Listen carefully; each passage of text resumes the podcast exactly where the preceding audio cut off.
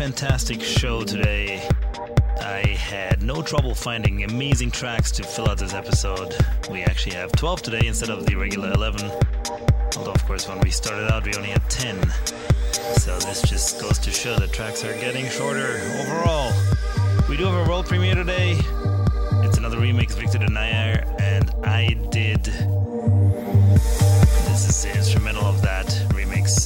the vocal may not be right for the show, but it's a great track nonetheless. So that'll be coming up later on. We also got tracks from Gareth Emery, Ben Gold, and Ben Nicky all in one track. We got Pat Butcher from Will Atkinson. We got vocals from Neev Kennedy and Jennifer Rene. So all that coming up, what we're starting off with